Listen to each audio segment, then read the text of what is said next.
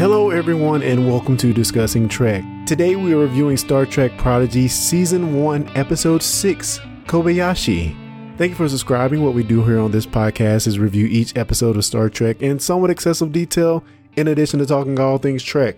Like always, I'm your host, Clarence, and I'm joined by my fellow co-host slash Trekkies, starting with none other than Cal Jones. How you doing, man? You know what? I am doing well, and I hope you are doing the same. Indeed, sire. Indeed. And also on the podcast, returning, we have Jonathan Shorts. How you doing, dude? I am good, man. Good, good, good. Glad to be back. Sorry I missed you guys on the last one, but I am excited to talk about this new episode of Prodigy. Well, let's get right into it. Star Trek Prodigy Kobayashi was written by Aaron J. Waltke, while the episode was directed by Alan Wan. As Gwen struggles to find her role aboard the USS Protostar, Dal tests his leadership skills in the newly discovered holodeck. Spoilers. Red alert. All hands stand to battle stations. What gives you the right? You cannot destroy an idea. At ease before you sprain something. Like always, we go to Cal Jones for the beats of the episode. Sometimes serious, sometimes comedic, you never know. Cal Jones, what do you have for us, sir? Oh, come on. If you're going to ask me to do that, I'll need some coffee first. There's coffee in that nebula. Yes, Nice. indeed. but seriously, other than that, I do actually have something. So here we go. While language is more than translation, this episode virtually needs no interpretation.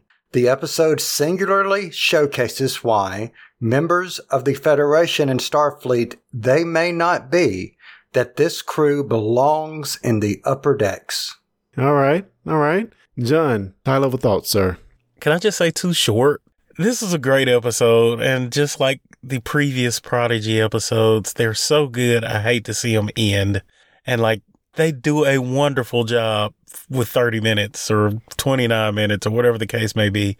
But man, I just, I really enjoyed it. Um, we got a lot of character building, which I appreciated. We got a lot of insight into the crew a bit. Just overall good, man. I, I can't find a fault in it, which I'm sure talking with you guys, we may find one or two. Cal, do you have any additional thoughts before I give mine? Yes, for anyone listening, take your podcast player, rewind your podcast player about 45 seconds, play again, and that is what I have as additional thoughts. Well said, Jonathan Shorts. Thank you, sir. Yeah, and for me, I think my thoughts are going to surprise you guys. The first time watching this episode, I felt like it was disjointed. I didn't get all of the good nuggets out of it. Cause honestly, I was so thrown off by a certain part of it, which we'll talk about. But they they went at the nostalgia strings. They went at growth for Dal, as well as giving us a lot of backstory that I think we can ponder in theory a lot on. So yeah, again, first time watching it, I was very low on this episode. And Wow. it, it, if not for talking to our friend Tasha Pierce from from After the Snap YouTube channel and and our merry friends over there, I may not be as high on this episode, honestly. Really? But but maybe you guys can talk me up even further because man, I came away from this first viewing of just so discombobulated with what we saw on screen. I mean, I, I'm I'm I'm anxious to hear your opinions on it, Clarence. But I just think the one part where we got the cameo, there's two cameos that just made it great for me. The show could have been crap. It really could have been crap. but from that, like, it got top rates for me. So, so before you give the reasons why you may not have been synced before, I'm going to make a educated guess. And I'm just going to say it's just a stab. It may be wrong, but I'm wondering if recent, well, let me say this. This episode did jump around a bit. And I'm wondering if you had a little bit of watcher reflux. No, p- well, literally pun intended from bouncing around stories recently with Doctor Who Flux that might have had a subconscious not liking to this. Maybe And honestly, I would love us to take this review in that fashion. Let's bounce around to different points. We don't have to be linear, but I don't think that bothered me. I felt like each of the stories we got were straightforward. And let's just get right into it. So we go to the holodeck for the first time, and Dal discovers the Kobayashi Maru. Now, while I thought the visuals were top notch, and let's just go ahead and say I love seeing Uhura, I love seeing Crusher, Odo, Spock, Scotty.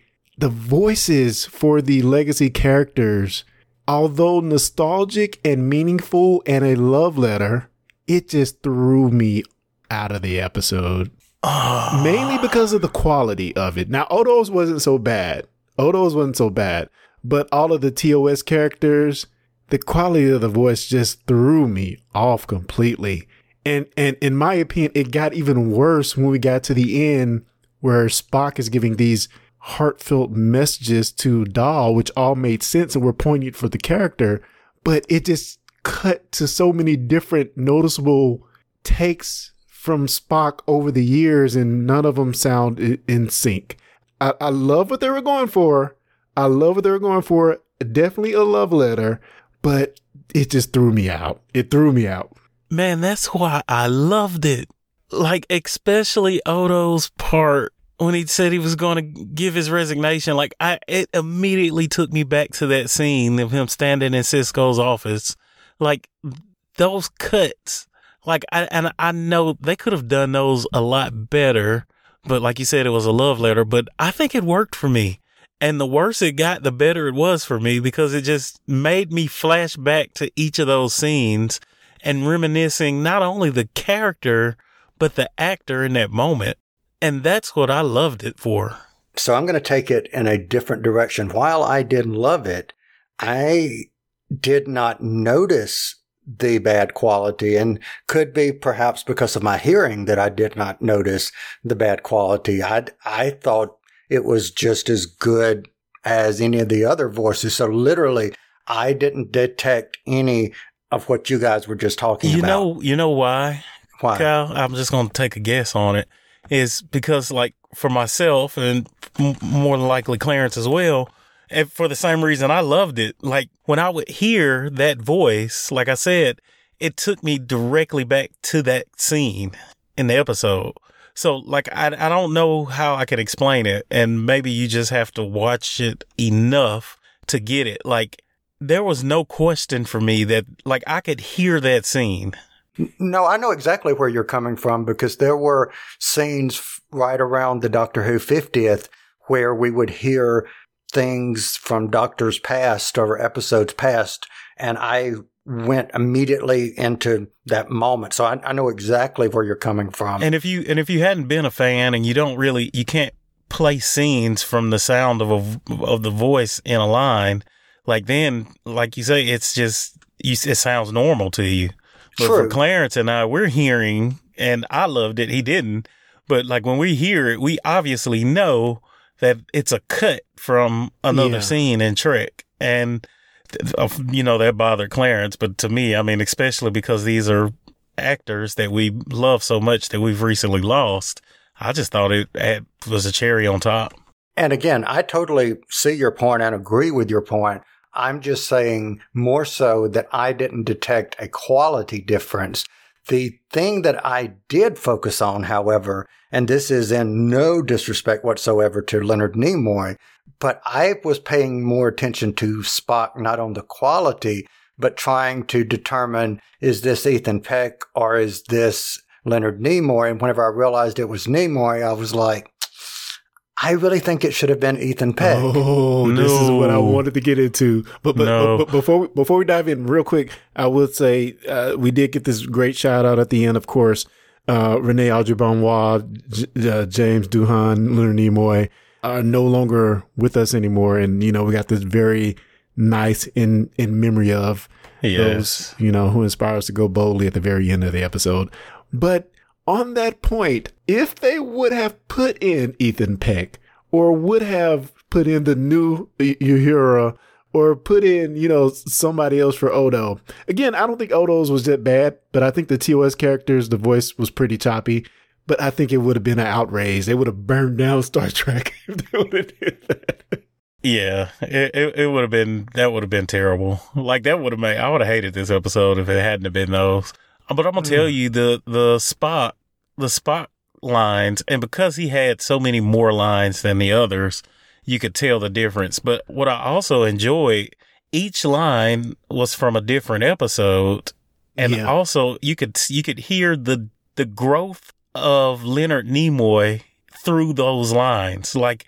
And you know, it's just the growth of his character in, in the original series. Like you, some of it was his early lines, some of it was his later lines, and you can kind of hear the growth of Leonard Nimoy, uh, like growing into that character.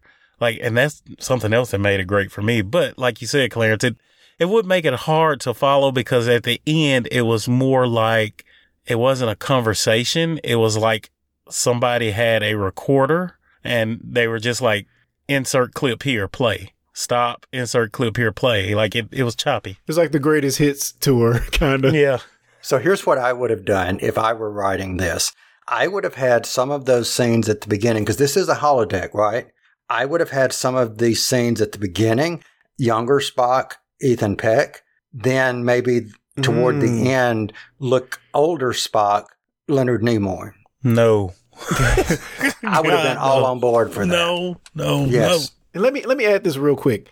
I think they could have possibly made them all sound better by making them all sound worse. Uh, go with me Yeah. for a second here. Yeah, I get you. Because Gates McFadden sounded like she recorded hers in 2021. It did. I said the same thing. so they could have probably added more value by dumbing everybody's voice down to that 1960s television quality. And then it wouldn't have been so obvious that we're jumping to um, TOS Spock, movie Spock, better quality. Uh, we're just jumping, you know, we're jumping all around and it just threw me out of it and I hate myself for it. oh. Yeah, you're right. If they would have just like made it obvious recording quality, like just like a like a just a recording playback for each line, made it very obvious. Yeah, I, I could see that would have been even better. yeah. And of course we get the beautiful, beautiful visuals of the Enterprise D. Nice. And for that matter, I think the Enterprise, the Klingon bird of prey we got, all of it looked so good. I, I really, I really appreciate the work they put into it, and even the stylistic choices they took with with Odo and and all of the classic actors coming back. They didn't look exactly like their real selves. They kind of took a stylistic liberty, which I thought it still worked. Well, I kind of thought they were just kind of making it seem more like a holodeck recreation, and you know, like it was purposely not exact because Yeah. it was a holodeck simulation. I did. I mean, it was really bad with Odo. Yeah, he looks way different. It's just they, they were very stylistic with it. I, I I was I was happy with what they did with it, you know. Hey, so let me throw this out here. It's something that uh, um, it made me think about this when I saw the Enterprise D bridge come up, and I got to thinking. I was like, I, it was just a good feel to see that bridge, and I was like, you know what? I think this is my favorite bridge of all Trek. So I was going to throw that question out to you. What would be your favorite bridge? So always going to be partial to the Voyager, the Voyager, partial to Voyager's bridge. But I also like the uh, NX Enterprises bridge from from Star Trek Enterprise. Really? I liked it because it felt more like a submarine. You know, it felt Yeah. more close to our close to as you can get to our current time. You know. Yeah, I, I, I get it. I get it. I kind of had a feeling you would say that, man. I, I, I, I, it's never crossed my mind until I saw this, and I got like that uh, immediate good feels moment, and I was like, man, I think this is the favorite bridge set that I I've seen. I'm going to have to say Voyager. I love Voyager, but I think if I had to give a close second, it would be Discovery. Oh Really? yeah, oh yeah, yeah. I love I just love too. how Discovery looks. yeah, I'm not a big fan of Discovery, and I guess because I just can't. I need a layout. Uh, I guess I need to like, look it up and like get a, a visual of it. Like I just right now, Discovery just looks like space and chairs and terminals. Like it's no rhyme or reason, and I don't really know what's on either side. And which I know not all most of the bridges you can't really see what's on either side, but at least you have a general feel for the space. And Discovery, I'm just kind of lost in the bridge. It does seem a lot bigger than the other bridges. So there's this one scene when we first get on the Enterprise holodeck bridge, and there's a bunch of com badges that pops up on the screen. There's actually some of some com badges that appear that are from the USS Relativity, which is a season five Voyager episode. I think it's just called Relativity. The one where Seven of Nine works for the the, the time people or the time this the time portion of Starfleet where she's going back and fixing time for Voyager to keep Voyager from being exploded. Yeah, You remember that? I do. One of my favorite episodes, even though I hate time stuff. But just surprising that that com badge would actually be in that list. It seems kind of weird that it would be there, but just something to point out, which may have relevance in our the later part of this discussion when we get into Gwen's past. Any any other thoughts on the holodeck scenes before we jump into some uh some of Gwen's stuff? What about what about Dal pulling a totally pulling a Boimler and saying, I'm not gonna quit this until I perfect it or, or win the scenario. exactly what Boimler did uh, on the Borg ship in the Hollow Pod in, in the last season of Lower Decks. Yeah, and it, it it very much reminiscent to that. I almost I would say a call out. But what really surprised me, guys, is he kind of almost beat it, He did. Mm-hmm. and I don't think it was really brought said or acknowledged. But like, really, if he hadn't stuck his foot up there, he'd have won the no win scenario. Yeah, by sure and utter chaos. but oh, oh, and before we pivot, I hate it when they play music in Star Trek when they're trying to do something. And the music is another thing that just threw me off. I'm like, at least play a song we know. They used to play like some random music at the climax of the episode. Uh, it it just threw me out. It threw me out, dude. I don't- love that song. Oh, I forgot what it was, but It was horrible. It wasn't a real song. you, you mean the music he played over the comms? yeah. That was a yeah, it was. What was the, that's a rock song? That is not a real song, dude. Yes, it is a real song. Oh my god. I don't remember it, so I have no idea. I'm going to find that song. It's something they made up. It is not. I promise you, it is not. At, at least, at least in Star Trek, Trek Beyond, they play play like the Beastie Boys or something. You know, Clarence, I promise you, this is a well-known song. I'm I'm going to find it. Shazam it. Let's Shazam that ish. That song was ACDC Thunderstruck. Are you really? Is it really? Yes, It sounds like a made Thunderstruck. up song. it is not. I love that song. It plays It's at the gym all the time. It's terrible.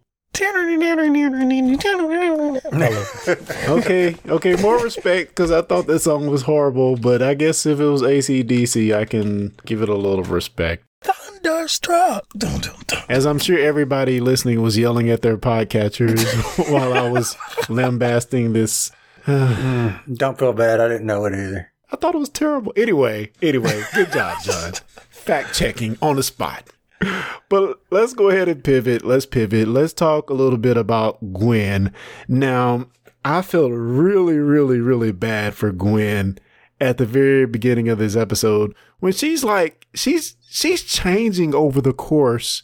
I, I don't over the course of these episodes, and I I don't know if it's so much of her changing, but I think she's becoming she's embracing more of her natural goodness, you know.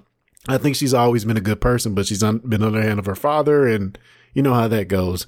But she actually comes to Dal and, and and tells him a thank you for saving me, and Dal just like totally messes it up by saying, "Oh, Janeway told us to go back and get you," and man, I just continue to feel for that character.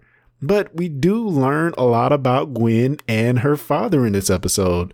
We get the explanation that Zero was taken from his hive, and he poses an even greater question. Why would the diviner choose this ship over his own daughter? And furthermore, did we get that question answered in this episode? And let's just get into some of the flashback scenes.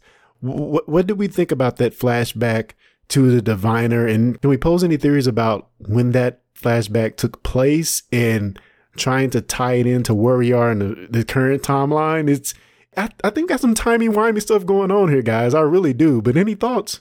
I don't have a thought about the time. I have a question more about the father daughter relationship. So I may want to hold that for a minute. But the time, I'm, I'm kind of, I just assumed it was 18 years so, 15 or 16 years ago. But again, that's just assuming. I didn't get anything timey wimey about it.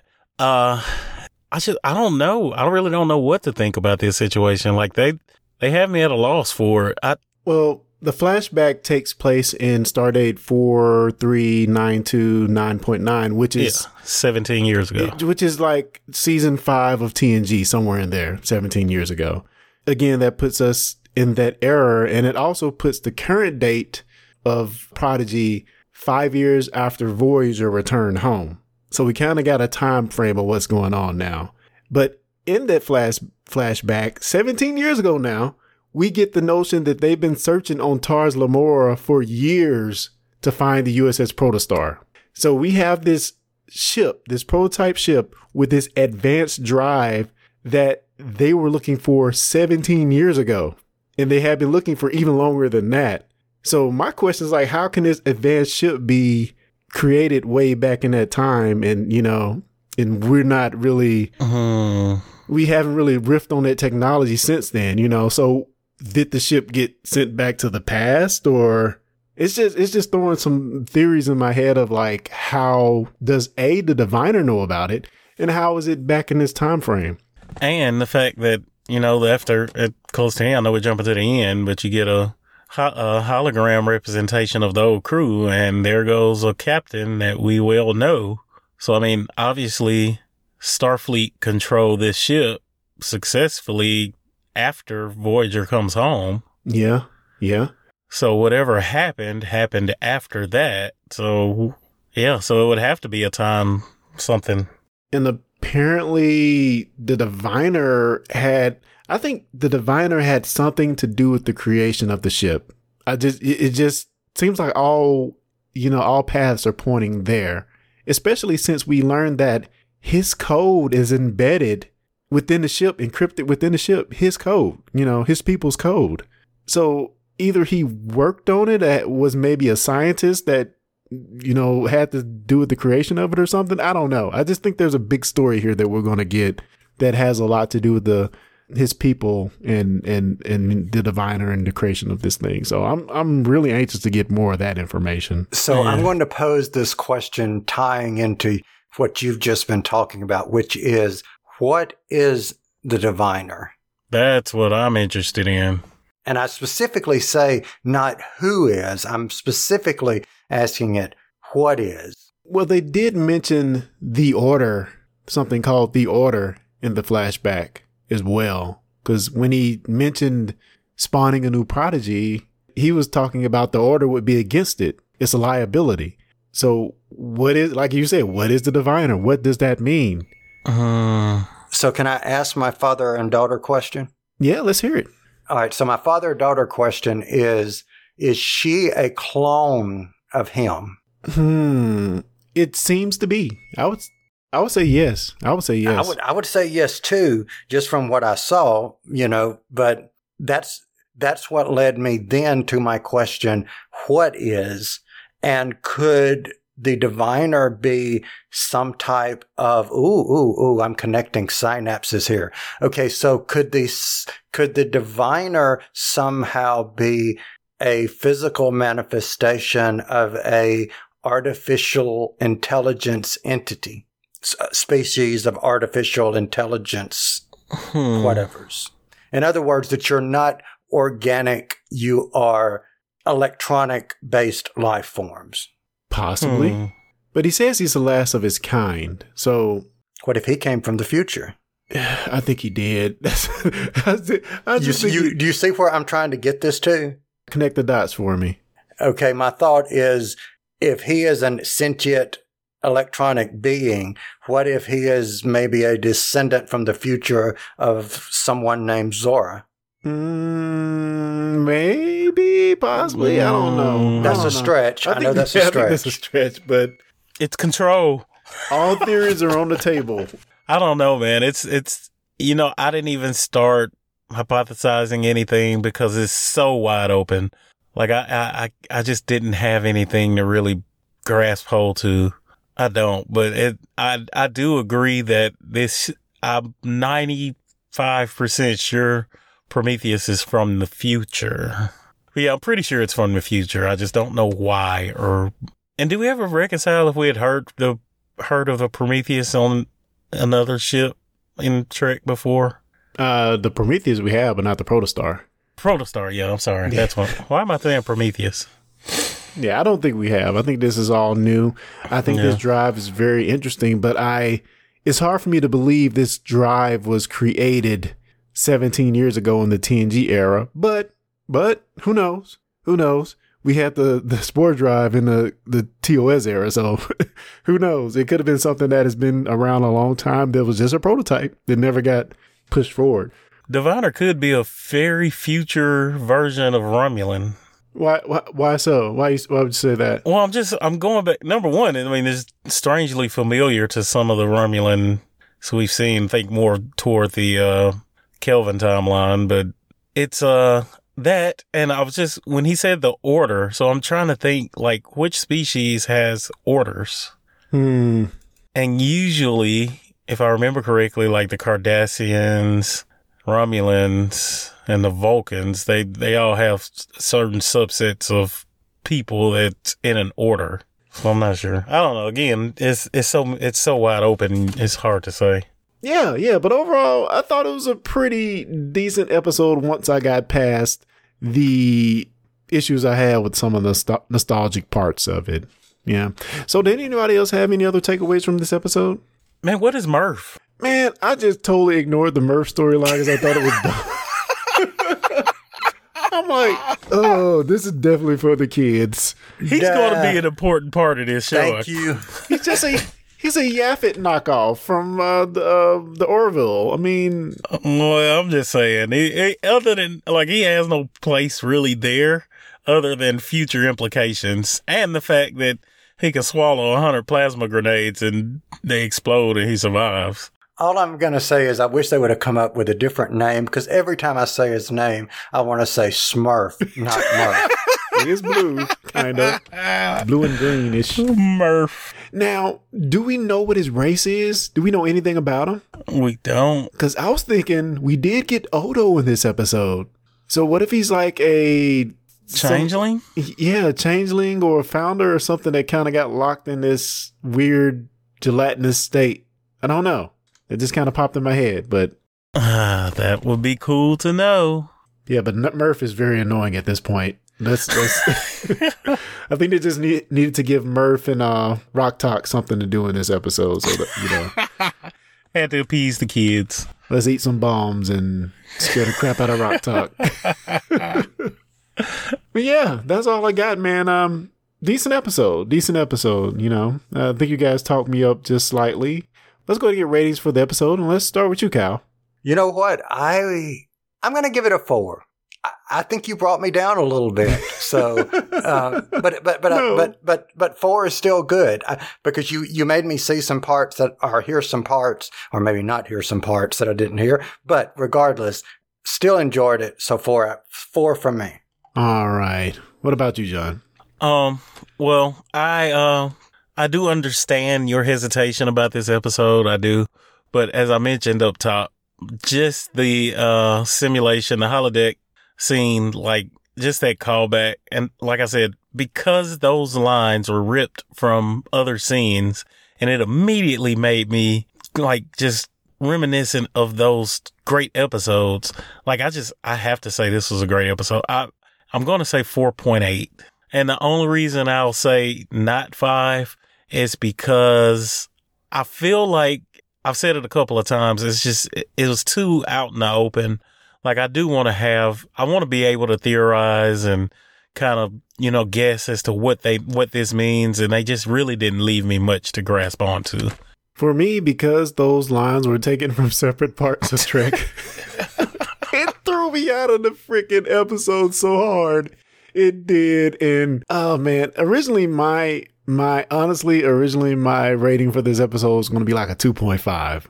Oh God. But but but but again, talking to you guys, talking to Tasha and her team, it really brought me up, man. It really brought me up. So I'm gonna land at about a four point one. Yeah. Wow. Because- that's a great improvement. it, it is because you know um, another thing I didn't really I was so thrown off by the voices I really didn't pay attention to the part that I really loved about this episode, which is the theorizing on Gwen and the scope that Gwen and the Diviner are bringing to the episode. you know, I really loved all of that. And I guess we didn't even talk about how the protostar drive took them what 4000 light years in that little amount of time Yeah. from the delta from the delta to the gamma quadrant so all of the other stuff besides the nostalgic tidbits that threw me out i really loved and you brought me up a little bit on the nostalgia and the flashbacks and it was good to see those characters come back even if it was just voice clips from other stuff um it still was good to see that so I think I'm gonna land at a 4.1 after all of that. So, guys, thank you once again for listening. If you have any feedback for the episode, you can send that in to fans at discussingtrek.com or hit us up at Discussing Trek on any and all social medias. And you can also use those outlets to respond to Trek trivia. John, do you have any Trek trivia for us this week? And do we want to answer last week's question? Uh, yes and yes. Let's go for it. So the last Trek trivia, and I'm not looking at my notes, so I'm I'm not gonna phrase this exactly how I asked it last, but uh, so we know um, NASA created the space shuttle program, and one of their shuttles they named the Enterprise. Um, they changed that name to the Enterprise after an influx of fan letters requesting the change. Uh, so my question was, what was the original name of that particular shuttle? I only know because I just Googled it. really? Cheater. so the original name was the Constitution, Yeah, which isn't a bad name, by the way. Which, you know, kind of, they could have responded to Trek fans and say, well, you know, Constitution, the Yeah. Enterprise was Constitution class, Yeah. you know, you Yeah. know. So, uh, but yeah, that was that was pretty interesting. I didn't know that until I found that went researching that question. Uh, my next question, and this is going to be kind of out there, guys. So, uh, just bear with me. So, we uh noticed you pointed out the uh relativity com badges in the display on the holodeck. So if you think back to that episode of uh, Voyager Relativity, there was a pull-in shot of the dedication plate on the USS Relativity, and there was a awesome quote on that. And I'm going to ask you if you knew that quote, and I know you don't because I didn't notice it. I noticed the plaque, but I never read the quote. So not really a question, but it's just kind of good tidbit information. So the quote was, it says on there, which they're theorizing that this is a quote from Einstein, but on the plaque, it says the quote was from E.M. Roch, which we don't know who that is. But the quote is, the only reason for time is so that everything doesn't happen all at once. Mm. Well, I guess in the end, it really is all relative.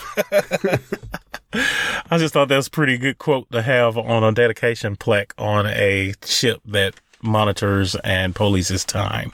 yeah, that's pretty cool. Do we ever find out in the episode how that ship travels through time? Does it talk about the tech at all? I don't remember. No, I think I think they said it was classified, or like didn't really mention it was all classified things. But I'm sure it has something to do with opening up a singularity in subspace and something. Mm, yeah. But thank you all for joining. It's always great to have the crew on board to talk about some Star Trek, Star Trek Prodigy back in the swing of things. Um, so, yeah, it's been fun. So, guys, again, you can hit us up on all of those outlets, fans at discussingtrek.com or at discussingtrek on any and all social medias. Thank you for joining as always. And until next time, live long and prosper.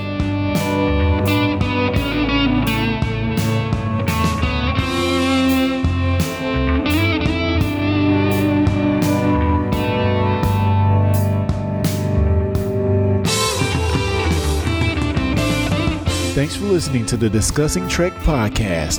For more information, go to discussingtrek.com slash subscribe.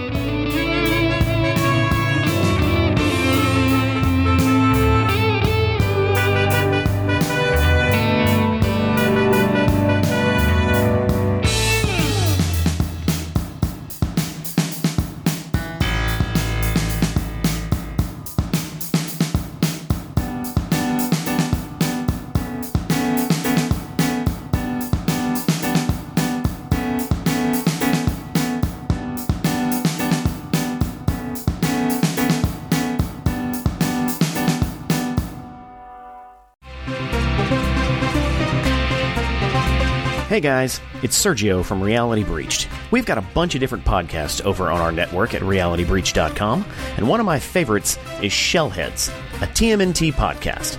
Shellheads is a deep dive into the Teenage Mutant Ninja Turtles in ways you've never heard before. From the early comic days to the current Nick show, nothing is off limits. Jeff, from the Warp Zone Arcade joins me to binge watch and power read through a comprehensive library of TMNT fandom. Check Shellheads out on Apple Podcasts, Spotify, or your favorite podcast app. For more details, visit realitybreached.com.